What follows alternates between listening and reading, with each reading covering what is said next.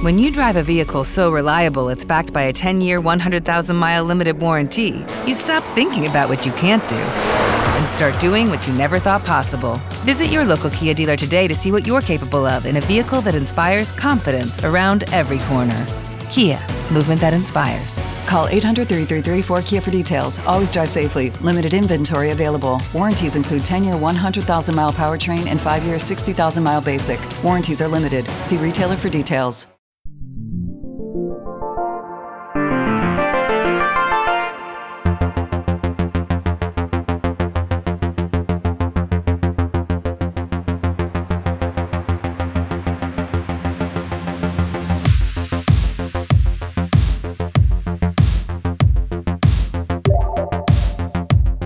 Tutti e bentornati e ritrovati in Frank Friends, podcast in pillole sul mondo dei videogame, in onda su Spotify, iTunes, Spreaker, YouTube, eccetera, eccetera. Uh, io sono come sempre Frank, in questa puntata vi accompagno virtualmente attraverso le ultime notizie e curiosità a tema gaming.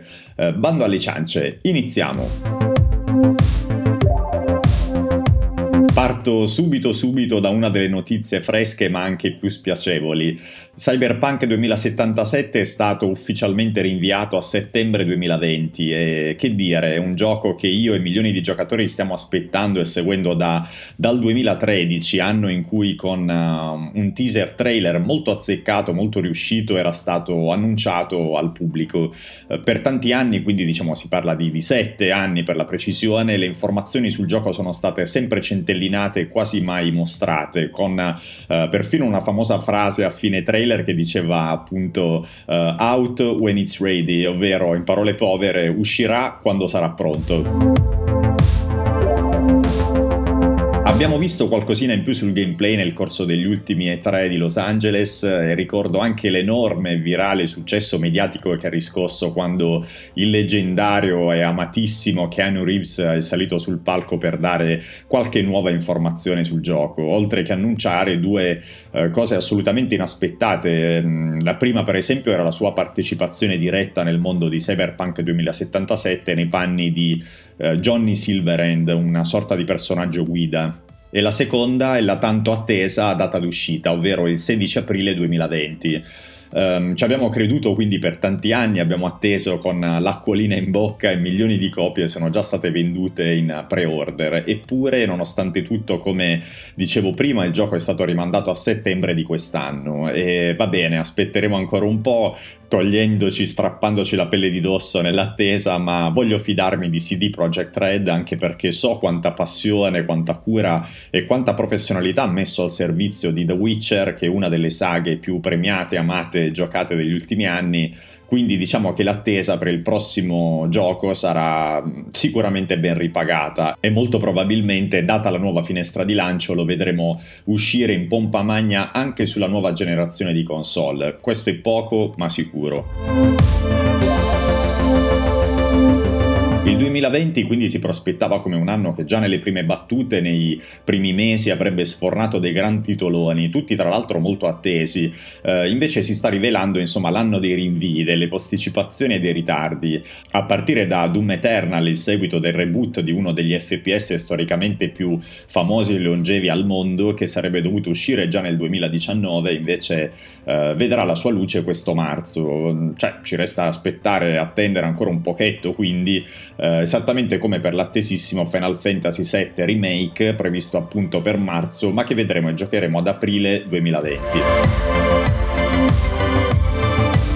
E a proposito di ritardi, è impossibile non citare anche l'esclusiva con la E maiuscola di PlayStation 4, ovvero The Last of Us 2, un gioco inizialmente in programma um, di uscita, insomma, per febbraio, ma in realtà rimandato a maggio di quest'anno. Quindi per mettere le mani su Ellie, videoludicamente parlando, sia chiaro, ci toccherà aspettare ancora un po', per non parlare di alcuni nuovi titoli Ubisoft, per esempio l'interessante Watch Dogs Legion che sembra essere in ritardo sulla tabella di marcia e date le ultime produzioni non proprio memorabili, specialmente in termini di vendite, eh, la Ubisoft nei prossimi anni dovrà davvero essere capace di risollevarsi da una situazione aziendale che via via si sta facendo sempre più difficile e sempre più critica. Restiamo in tema e parliamo quindi del prossimo futuro di Ubisoft che dovrà giocarsela davvero tutta. Sembra infatti che nei suoi piani lo stia già un po' facendo, investendo su alcuni dei franchise più noti e amati dell'azienda. Eh, si vocifera infatti di un nuovo ritorno, forse un completo reboot dell'amatissimo Prince of Persia, ormai diventato uno, uno sbiadito ricordo. Ricordiamo che l'ultimo capitolo infatti risale al 2005 e si chiamava I due troni. C'è chi parla anche di un altro importantissimo ritorno di casa Ubisoft, ovvero Splinter Cell. E anche qui chissà se vestiremo ancora una volta i panni di Sam Fisher e del suo uh, elemento iconico, ovvero il visore notturno a tre ottiche verdi. Nella puntata precedente ho citato poi un altro titolo Ubisoft molto molto atteso, ovvero Assassin's Creed Ragnarok, che è un fantomatico e ancora incerto capitolo della serie ambientato nelle terre del nord e quindi immerso in tutta la mitologia norrena. Per finire il panorama di Ubisoft vorrei citare uno dei titoli che attendo di più, dato che il primo capitolo è stato uno dei giochi che ho amato maggiormente dell'era della primissima Xbox e sto parlando di Beyond Good and Evil 2, gioco diventato quasi un vaporware, un po' come accadde con, con Duke Nukem Forever forse anche eh, il prima citato Cyberpunk 2077, proprio per via del fatto che è davvero tanti anni che se ne parla ed è ancora in ampio sviluppo e non c'è ancora una vera e propria informazione in merito, specialmente su una sua ipotetica data d'uscita. Negli ultimi anni però ho seguito alcune presentazioni, ho visto la sua evoluzione oltre ad alcuni lunghi gameplay che potete trovare anche voi su YouTube, eh, che sono ancora embrionali ma molto convincenti sul mondo di gioco, che sembra essere fluido, enorme sia in termini di contenuti che come distanze. Insomma, Ubisoft ha, o meglio avrebbe, diciamo, molta carne al fuoco per il futuro e quindi staremo a vedere, forse verrà annunciato qualcosa proprio durante il corso delle tre. E a proposito di E3 2020, Sony PlayStation ha annunciato che non sarà presente alla fiera di quest'anno. È una politica a cui ormai sono abituato e siamo abituati visto che l'azienda negli ultimi tempi ha deciso di sposare, per così dire, una sorta di modalità un po' più isolata, quasi a porte chiuse, con degli eventi dedicati solo ed esclusivamente al mondo PlayStation. Io non so perché, per come un'azienda di questo calibro, un colosso del genere, decida di non partecipare a una, forse la fiera più amata e seguita in ambito videogame a livello mondiale, ma forse, eh, non so, gli affitti degli stand costano troppo, forse non vale così tanto la pena finire in un calderone dove ci sono tanti e forse troppi giochi e tutti i competitor più agguerriti, quindi si rischia di trovarsi un po' in un calderone di confusione mediatica. Mm, fatto sta che invece, insomma, la concorrenza, ovvero Xbox, invece ha confermato la sua presenza, insomma, staremo a vedere. E qui concludo con alcune notizie flash ma davvero curiose. La prima riguarda Nintendo che se non lo sapete già sta ultimando la creazione del suo parco giochi a tema chiamato appunto Super Nintendo World, una sorta di Disney World dove però invece di Topolino e Paperino potrete essere circondati da Mario, Luigi, Yoshi, Zelda, Pokémon, insomma eccetera eccetera, tutti personaggi Nintendo. Non si sa ancora molto sul parco, sulle attrazioni e sugli spettacoli, eh, di recente comunque è stato pubblicato pubblicato uno spot che è molto fantasioso e poco concreto a dirla tutta, che anticipa qualcosina e comunica che questo parco aprirà le porte in esclusiva inizialmente in Giappone presso gli Universal Studios di Osaka. Um, per la precisione quest'estate, proprio in concomitanza con le Olimpiadi che ricordo infatti nel 2020, quindi quest'anno, si terranno proprio in Sollevante.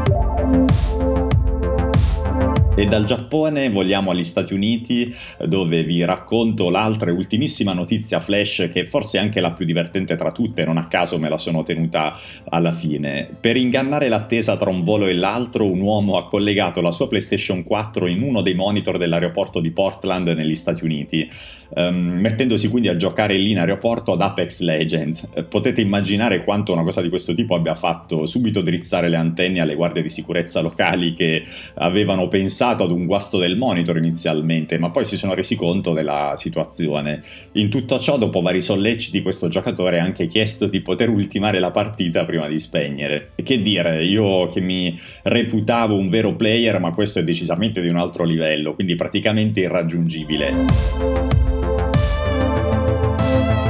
E con questo è tutto per oggi ragazzi, vi lascio come sempre in descrizione tutti i miei contatti per dire la vostra, ad un altro appuntamento di Frank and Friends, sempre per parlare, dialogare discutere insieme a voi della nostra passione preferita, ovvero i videogiochi. Alla prossima, ciao!